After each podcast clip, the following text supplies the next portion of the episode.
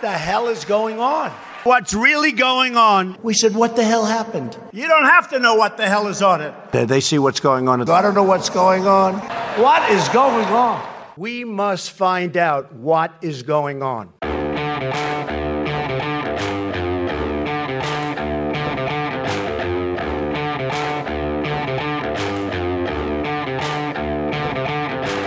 Hi, I'm Danielle Pletka. I'm Marc Thiessen.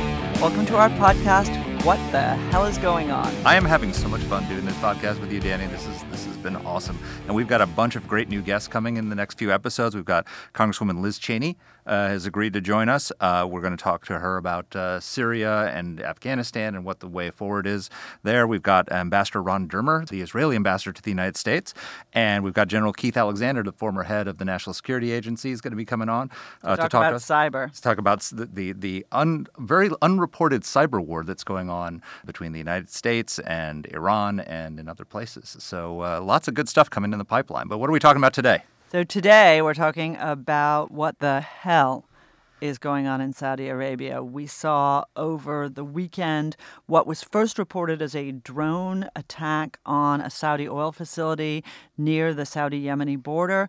As the news evolved, massive conflagration. The uh, Saudi oil output was cut in half. They've now brought a little bit back online. But what became clear is this was more than just a little drone attack from a bunch of ragtag rebels. This was, according to all the reporting, and we're seeing it out of ABC News, we're seeing it out of the Wall Street Journal. I think the administration has gone far and wide in talking about this. What this looks like is an attack that may well have happened or been staged from the Islamic Republic of Iran, even though the Yemeni Houthis, uh, the Shia group that now controls Yemen, uh, claim credit for it. Massive, massive damage in Saudi Houthis. Arabia. Who the Houthis, Danny? Well, we're going to talk a little bit about who the, who the Houthis are. Yep. Uh, this is a group that nobody, of course, uh, had heard of until actually. Let me just say this right up front. Nobody had heard of the Houthis, and nobody in Washington or anywhere else gave a damn about Yemen Mm-hmm. until the Saudis killed Jamal Khashoggi. Yeah. Okay, let let us be frank. This was this was not even Syria in the minds of the international community. Yeah. Even though there was a conflict going on there, no one cared about it. Yeah. So Yemen is a is a country on the border of Saudi Arabia. There are the Houthi rebels who are the the Shia Iranian-backed rebels. Uh, it's also a country where Al Qaeda in uh, the Arabian Peninsula, which is a Sunni terrorist movement that was uh, that is until recently the largest threat to the American homeland. They are operating there. So there's a lot of really important interests happening in Yemen that uh, that matter for us for the security of the homeland, for our interests in the Middle East and our interests around the world. And this is a proxy war that's taking place between the United States and Iran, in effect, because Iran is funding and arming and training the Houthis just like they train and arm Hezbollah, just like they uh, do, they they support Hamas, just like they support these uh, the these Shia militias in Iraq. This is another branch of their external war against the United States and its allies. And now they've take, carried out an attack against uh, Saudi oil facilities that seems to that is almost demanding an American response to the Iranian homeland. Okay, and of course, our president, uh, never one to to back down on demands such as this, has tweeted out a variety of things in response. Yes, Uh, we are we are cocked and ready, and we're just waiting for the Saudis to tell us what to do. That was just one of the. Okay, I- I, can't even call it one of the dumber things he said, but Well, it was a ridiculous thing to say. Well, I'm glad the cocked and ready part doesn't bother me at all, um, because this this does require a response. We don't know exactly what the proper response is yet. I mean, it might be it might be a military kinetic strike. It might be, quite frankly, what we're going to talk about with General Alexander in a, in a, in a upcoming episode, which is a cyber uh, response, might be the appropriate one, which are actually quite devastating. But what's what's what I want to get into is what what was Iran thinking, and whether whether it was the Houthis who did it or the Iranians directly uh, from their territory, this was a very provocative action. What do you think they were thinking to carry out an attack like this? So, so, so especially if it came from Iranian territory on Saudi territory. I yeah, mean, that's it. That part seems that I mean that part seems kind of crazy to me. But I will say this: you know, we you and I had this conversation when we had Fred Kagan on uh, a couple months ago, and what we were talking about with Fred was the attack on a couple of oil tankers Yep. in the Persian Gulf, the Arabian Gulf, whatever we want to call it. And at that point, there were questions about whether the Iranians were responsible for those attacks. Uh, the United States provided drone footage of boats that looked exactly like Iranian fast attack boats, and yet there was still some question in the minds of, of people. Fred said that the Iranians pursue this really effective Soviet style strategy, which is to raise questions in the minds of people about whether they're responsible. Because basically, Because there's lots of people wishing they weren't responsible so that they can make excuses for it because they don't want to uh, deal with the consequences of if they are responsible. That's exactly right. No, and, and I think that uh, it, it's not just that; it's all wrapped up with, with Trump hatred. You know, the, in in each case, the Trump administration has come out very, very quickly, more quickly than people are used to, and said, "Hey, you know." This guy said he was responsible. He isn't responsible. It's the Iranians. And people don't know whether to believe them or not because the administration is deemed so untrustworthy by many in the United States, particularly among reporters. So the question here, well, it's true. So the question here is, you know, did the Iranians do this? Now, Fred said, you know, Fred said when we had that previous discussion, okay, let's see, who could have done it? Well, it was a massive attack, possibly even beyond the strategic capabilities of the Houthis, who had an interest in doing this. Mm, did the Saudis do it to themselves as a false flag operation? That seems kind of fake. Yeah. Did the Israelis do it? Because they're often. Uh, no, I don't Jews are think responsible so. for everything. Yes, pretty much everything. but I still think the Jews did were not responsible for this. Yes. Uh, I think it, no matter where it came from, the Iranians were responsible for this. Yeah. Then you know what do they get out of it? What do you think? Well, so this, I think what's going on here, and this gets to something that Fred was saying, which is that what the Iranian play right now is that they, look, they are they are hurting from these sanctions that we've imposed on them. If you just look at, I mean, Fox News just reported on Friday that 17 of Iran's 18 pension funds are near collapse. Iran's oil exports have gone from 2.5 million barrels a day in April of 2018 to about 100,000 barrels a day right now, which is a 96% reduction.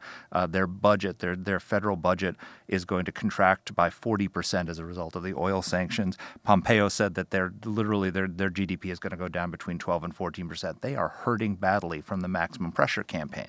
They can't seem to find a way to get Trump to lift the maximum pressure. The only way they can do that is by getting the Europeans to pressure us to do it, as we saw the play they made with, with the French president at the G7 summit, right? And the the problem is is that they've recognized that uh, that Europe is more pliable to that kind of pressure because Europe is more dependent on Iranian and Middle Eastern oil than we are. Because because of the fracking revolution, we are not dependent on oil coming through the Straits of Hormuz, though it, it's a global oil market, and so therefore prices will be affected. But we're not we're not depending on that oil, and we also don't trade with Iran, whereas the Europeans do trade with Iran. So they are using the weakness, the, the inherent weakness of the Europeans, combined with their dependence on Iran and on Middle Eastern oil when Fred was talking about it to attack the the oil shipping, but now we've got an attack on on Saudi oil facilities, and of course the goal is to get the Europeans to set their hair on fire and come to Trump saying you've got to stop this maximum pressure campaign, you've got to uh, you've got to ease up pressure because we could be headed towards a massive war in the Middle East. I mean, I think all of those are potential plays for the for the Iranians. This is a win-win for them. You know, first of all, they're hurting for money.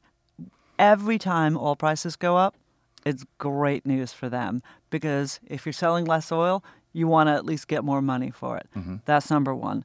Number two, as you rightly said, they are trying to split the Gulf and the Europeans off from the Americans. Now, that's a little counterintuitive, I think, for, for people to, to think about. Huh. So, why would an Iranian or an Iranian backed attack on a major Saudi oil facility actually split the Saudis off from the Americans, the country whose president says, I'm waiting for you to tell me what to do. I've got your back.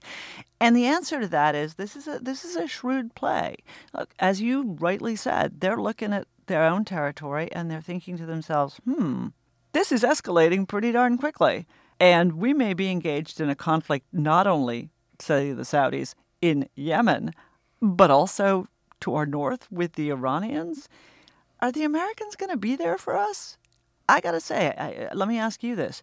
Do you think, in the event of a conflict in the Gulf, that, that we would necessarily actually be there in force for our friends? Oh, I think so. Do In- you? In, in- I in think a conflict with doubts. Iran? Yeah, I, th- I think, they- with Iran. in- yeah. before an election, you think Donald Trump, who just canned his national security advisor for one reason, for uh, for among other reasons, I should say, that he thought that he was trying to push towards war. Do you think that that Donald Trump would get into a conflict with Iran in the Gulf? A year before an election? Wouldn't it be ironic if uh, just after John Bolton left office that the uh, U.S. went and attacked Iran? Yeah, but I mean, Yeah, I, I, I mean, I, I think yeah. they have doubts about him, and Well, they're I, certainly and testing so him. I. They're, they're, they are certainly testing him. Um, look, Donald Trump is getting a lesson in the nature of our enemies. He invited the Taliban to Camp David, and they responded by carrying out a suicide attack that killed an American right on the eve of that Camp David summit, and he had to cancel it and canceled all the talks, at least for now, uh, with the Taliban. And now he wanted to talk to Iran's leader at UNGA. He wanted to he wanted to uh, get a big deal with them and get them to talk. And the Iranians responded with this. Uh, this is, you know, he's learning very quickly that not all ty- terrorists and tyrants are as desperate for a photo op with him as uh, Kim, Kim Jong-un, Jong-un. right? okay, so you and I are having a good time. We could spend the entire next half an hour talking, but actually, to get the views of somebody who has been following this for a long time, who's been in Yemen, who's traveled with some of the forces who are uh, actually fighting with the Houthis, we've got Katherine Zimmerman. She is a resident fellow at the American Enterprise Institute. She's been the lead Al Qaeda specialist at uh, AEI's Critical Threats Project. Um, and who follows this very closely. Thank you so much for being with us. All right, Katie. So we've got a lot of fast-breaking developments here. The Saudis have just said that the attack on their oil facilities was launched with Iranian weapons, and ABC News is reporting that U.S. officials have said that the that the attack came from the territory of Iran. Just start, start from me. What happened here, and how how did we get to this point? What we know is that there was an attack on Saudi oil facilities that have shut down production in them, causing a massive surge in prices. The Houthis from Yemen claim the attack, but it's becoming more apparent that the Houthis were not behind this. And who are the Houthis? Just quickly, so people know understand. The Houthis are a group that's received Iranian support inside of Yemen, and they are fighting on one side of the Yemeni civil war. Got it. All right. Katie, thanks so much for being here. So, I think a lot of this is really confusing to people. What's going on in Yemen? Who are the Houthis? Who are these people? And why is Saudi Arabia fighting with them? The Houthis are a minority opposition group that have taken control of Yemen. They executed a coup in September of 2014, claiming that the Yemeni government uh, didn't represent them and they took over the country. The challenges that we face are that the Houthis have received significant Iranian support So they're a proxy army. they're, uh, right. So they've received uh, Iranian support both in terms of drones being moved in. Uh, the Iranians have moved the cap- capability to build bombs inside of Yemen, the ballistic missile attacks that the kingdom, Saudi Arabia, has suffered from over the years. All of that is imported from Iran into Yemen. And so the but we our understanding is that it was not the Houthis who carried out this attack, though they have launched attacks into Saudi Arabia in the past. So that seems like a good cover to blame the Houthis uh, for this attack. But the U.S. is saying that this actually came from Iran proper. What do you make of that? This is not the first time the Houthis have claimed to conduct a massive attack in Saudi Arabia that they weren't responsible for. When was the other time? Earlier this summer came out in June that the Houthis had claimed an attack that probably came from Iraq, actually. And not, but not from the government of Iraq, right? It's from the Shia militias. From right. It's from the Iranian-backed- popular mobilization units, these Iran-backed militias in Amazing. Iraq. It always seems to come back to the same source. Yeah. Iranian militias in uh, in Iraq, Iranian militias in Yemen. Um, it's it, there seems to be a pattern here, doesn't there? It wor- Definitely. it works for the Iranians. Yep. They like their proxies. And this is why the Iranians have invested what they have in the Houthis. It allows them to pressure Saudi Arabia from Saudi Arabia's southern border. So this is an Iranian play generally. So Iran has been waging war all across the Middle East using proxies. This is how they operate. Um, one of the developments that we've seen with the Trump administration has been that when, when there were, was intelligence a, few months back that they were that the Iranians were planning an attack on Americans in the region, they made a declaratory policy that we will hold Iran responsible for any Americans that are killed by their proxies. Are we sort of seeing a situation where the administration is having a policy of trying to remove that veneer or that fig leaf of the proxies and hold Iran directly responsible for the actions of its proxies? And is that a good thing? Iran has benefited from the plausible deni- deniability of its Yep. attack, so holding it responsible uh, should deter it. Um, and what we've seen in the past is that Iran has gotten away with attacks against American vessels in the Red Sea that the Houthis have fired, um, and it was a response against the Houthis instead.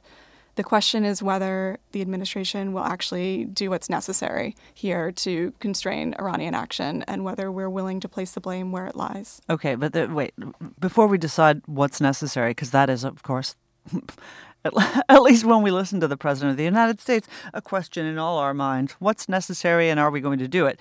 Let's talk a little bit about the conflict between Saudi Arabia and Yemen, because this, this war started in 2015.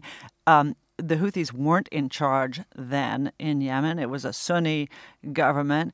And uh, this has been called the worst humanitarian disaster in the world. It has become such a cause celebre in the United States Congress that there were no less than five different amendments to the National Defense Authorization trying to stop all U.S. support, not just for operations in Yemen, but for any arms sales whatsoever to Saudi Arabia. So, talk a little bit about this war. Who's right? Who's wrong? What's going on?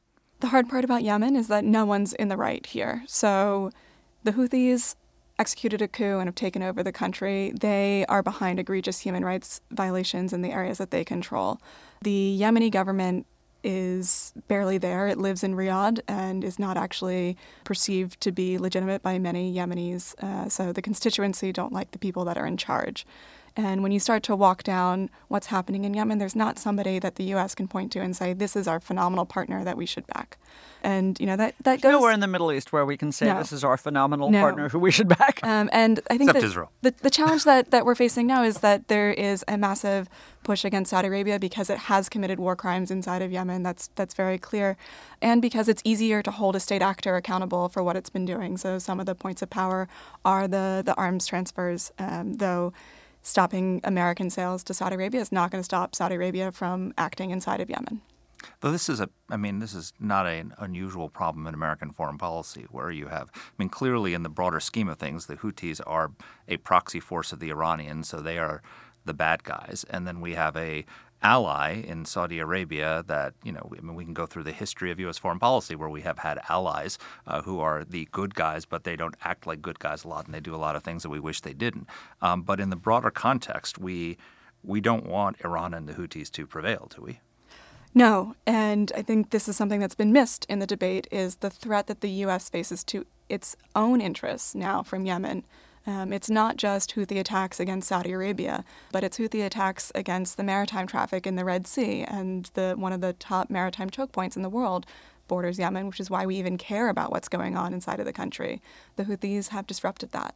The threat that Iran poses now to the United States is not just in the Persian Gulf or even in Iraq or Syria or Lebanon, but it now can do something from the Arabian Peninsula, the southern Arabian Peninsula on the Red Sea, and that starts to affect oil prices.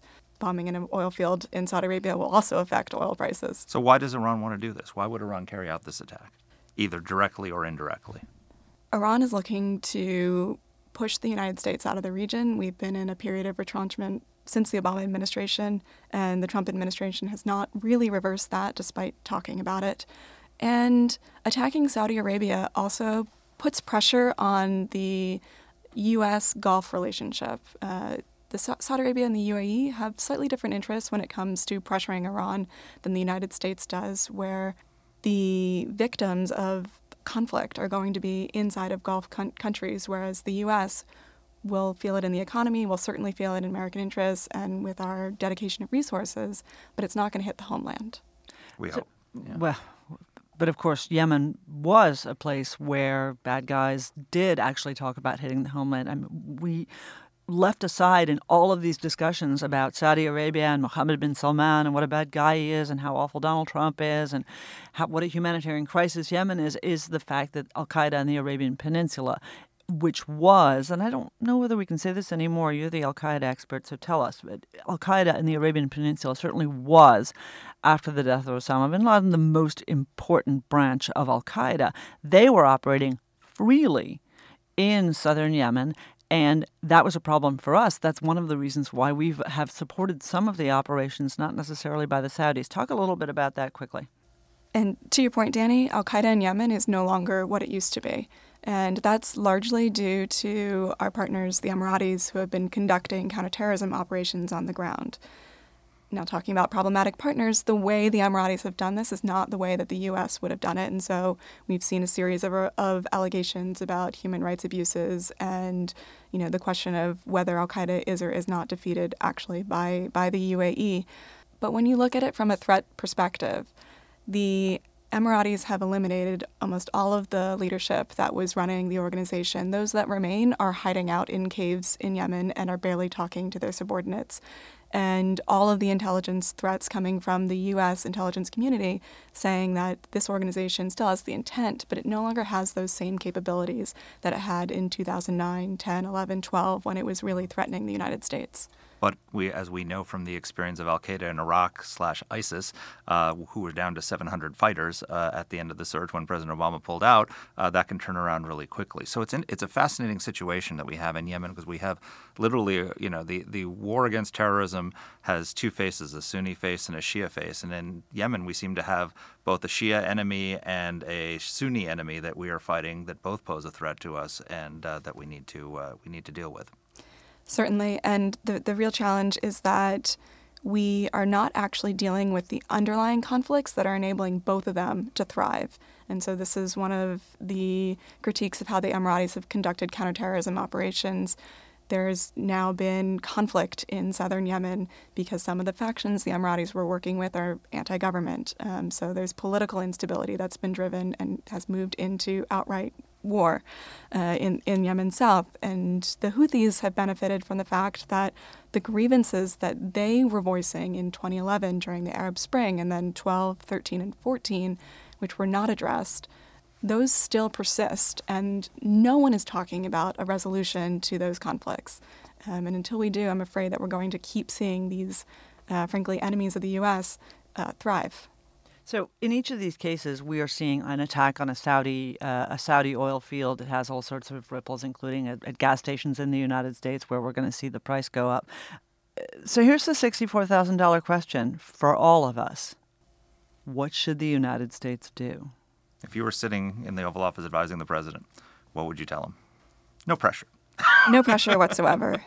Uh, the U.S. is already starting to do some of it. So, in the past two months, uh, Secretary of State Pompeo and Secretary of Defense Esper have been to the kingdom uh, to talk with others about, about Yemen, and there's been increasing engagement from the U.S. on the diplomatic side about how to resolve what's going on inside of Yemen. That sort of engagement we haven't seen since the end of the Obama administration when Secretary Kerry threw tried a Hail Mary pass at solving Yemen, which failed miserably.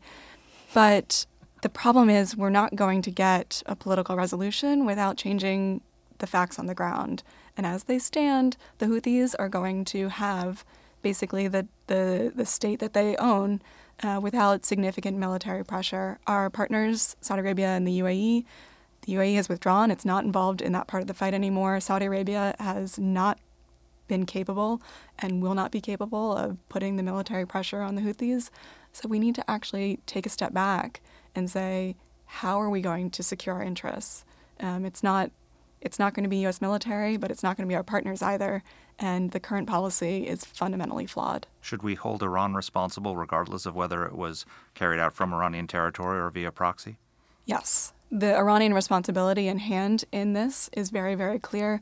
And when you're looking at the Houthi Iranian relationship, it's grown significantly since 2014 to the point now where Iran has supplied the Houthis with a threat capability that can extend all the way into Saudi Arabia. That even if the Saudis stopped bombing Yemen, that threat would remain from Yemen into Saudi Arabia, and there's no guarantee the Houthis will not use it in the future. I think that's one of the one of the challenges that the Saudis are facing is that they don't trust the Houthis not to attack them in the future. And we can't trust the Houthis, of course, as proxies of Iran, not to attack us or our partners and allies in the region. So, short answer Donald Trump You got to do something. I don't know exactly what it is, but nothing should not be on the table. Katie, thank you so much for joining us. This is really, really helpful. Thanks, Katie. Thank you. All right. Well, that was a great interview with uh, with Katie. Da- Danny, let me just throw this to you. What the hell do we do about this? We can't let this stand. There's got there's got to be a U.S. response. So what is it? No, that's that's the right question, but unfortunately, the problem the question isn't isn't a question about Saudi Arabia. And it's not a question about Yemen. This is a question about Iran. You know, we have over the last decades, this we can't blame Donald Trump for this. We can't blame Barack Obama. We can't even blame our favorite person to blame, George W. Bush. Not mine. well, our national favorite. Uh, uh, because this is about the growth of Iran's proxies. We have seen Iranian proxies transform from being minor terrorist groups, in the case of groups like Hezbollah, to being genuine armies with the kind of technology, the kind of uh, global positioning, mm-hmm. the kind of precision guided munitions and now drones that we used to think of as being in the hands of sovereign nations. Yep. And they're everywhere. They're not just in Lebanon with Hezbollah. We saw Hezbollah fighting in Syria. We see Hamas, another Iranian proxy in the West Bank. We see uh, these these uh, popular mobilization units in Iraq. Many, many of them that are Iranian proxies. Now we see the Houthis in Yemen. They're Iranian proxies. I just don't know how we can look at that and the growth of what in the old days we might have just called terrorist groups, mm-hmm. all being run by Iran, and say to ourselves, this is okay. Yeah. Look, I mean, what people don't we, we don't call it the war on terror anymore, but whether we want to call it that or acknowledge it, the fact is the war on terror still exists. It's happening as a Sunni face, which is Al Qaeda and ISIS, and as a Shia face, which is Iran. Um, and we are at different levels at war with both of them, or at least they are at war with us. Uh, whether we want to be at war with them or not is uh, is uh, you know a question for policymakers here. But you know the play f- from Iran, which is succeeding, is that everyone they want everyone to blame the maximum pressure campaign.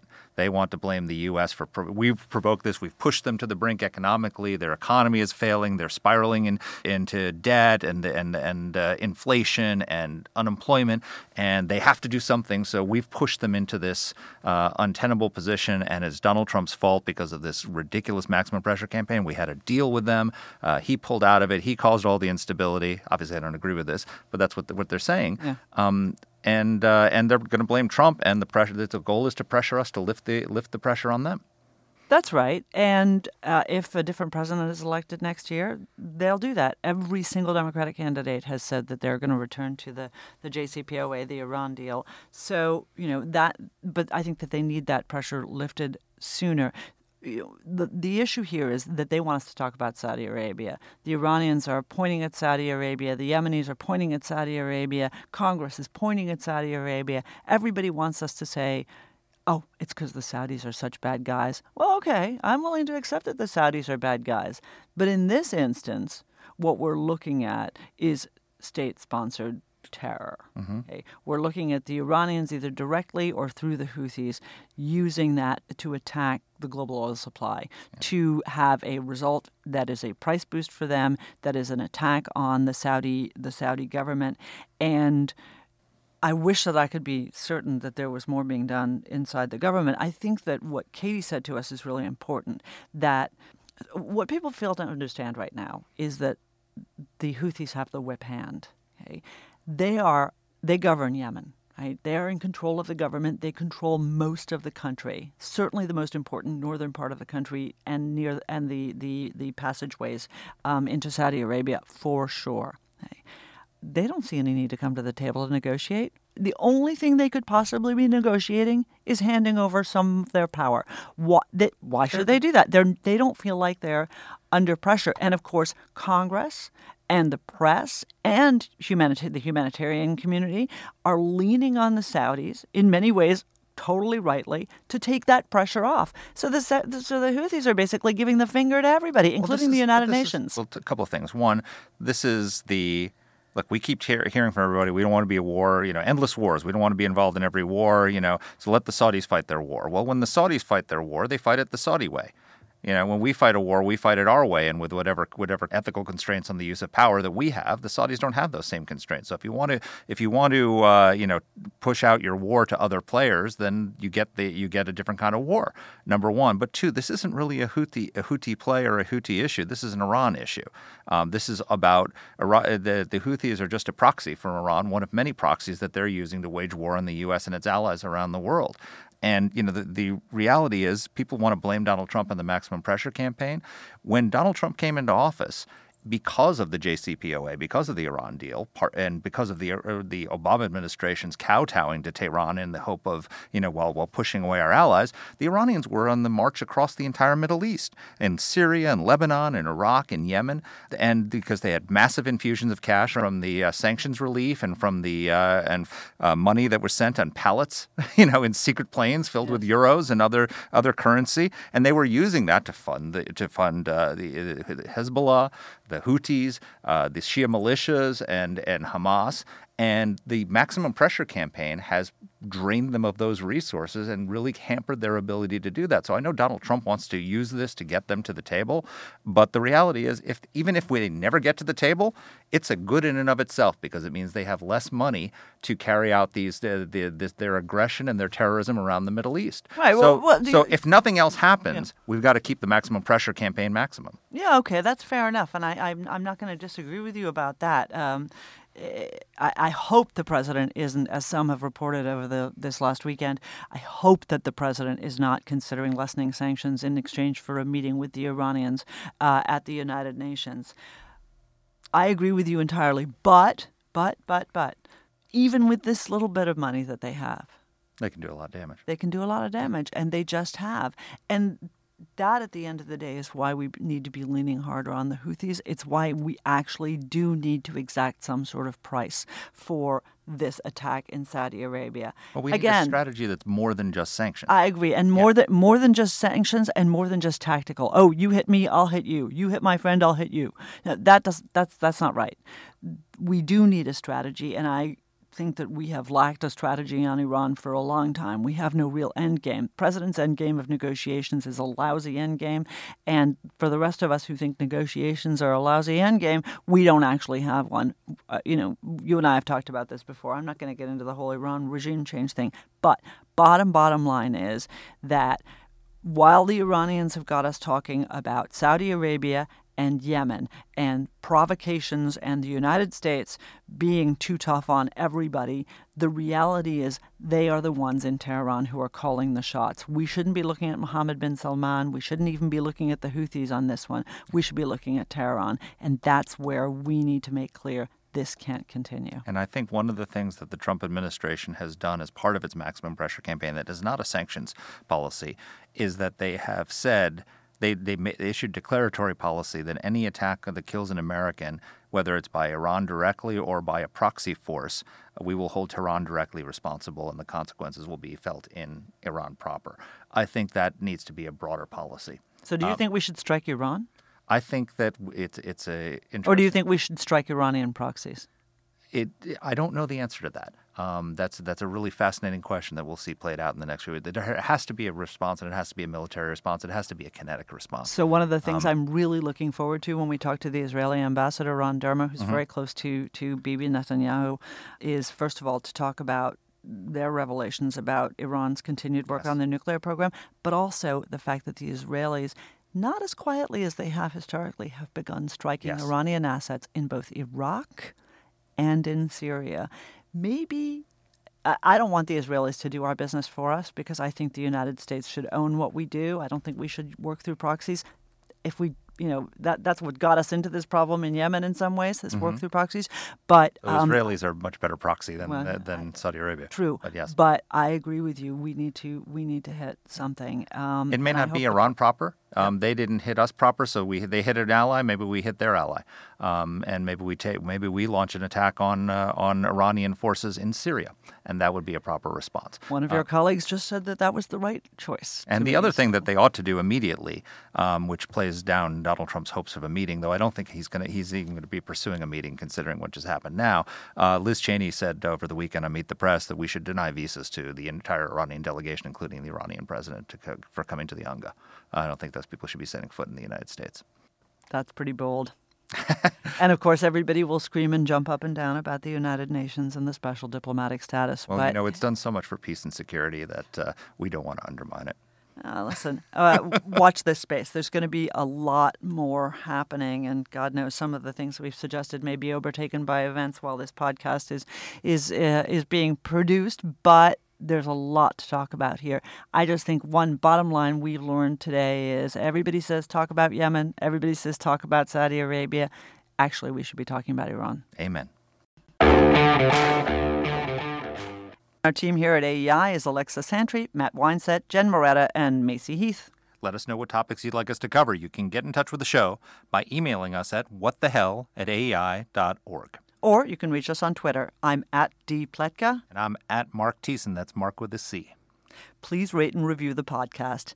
If you like the show, please subscribe, share it, comment on Apple Podcasts, or wherever you're listening to this. Thanks for listening.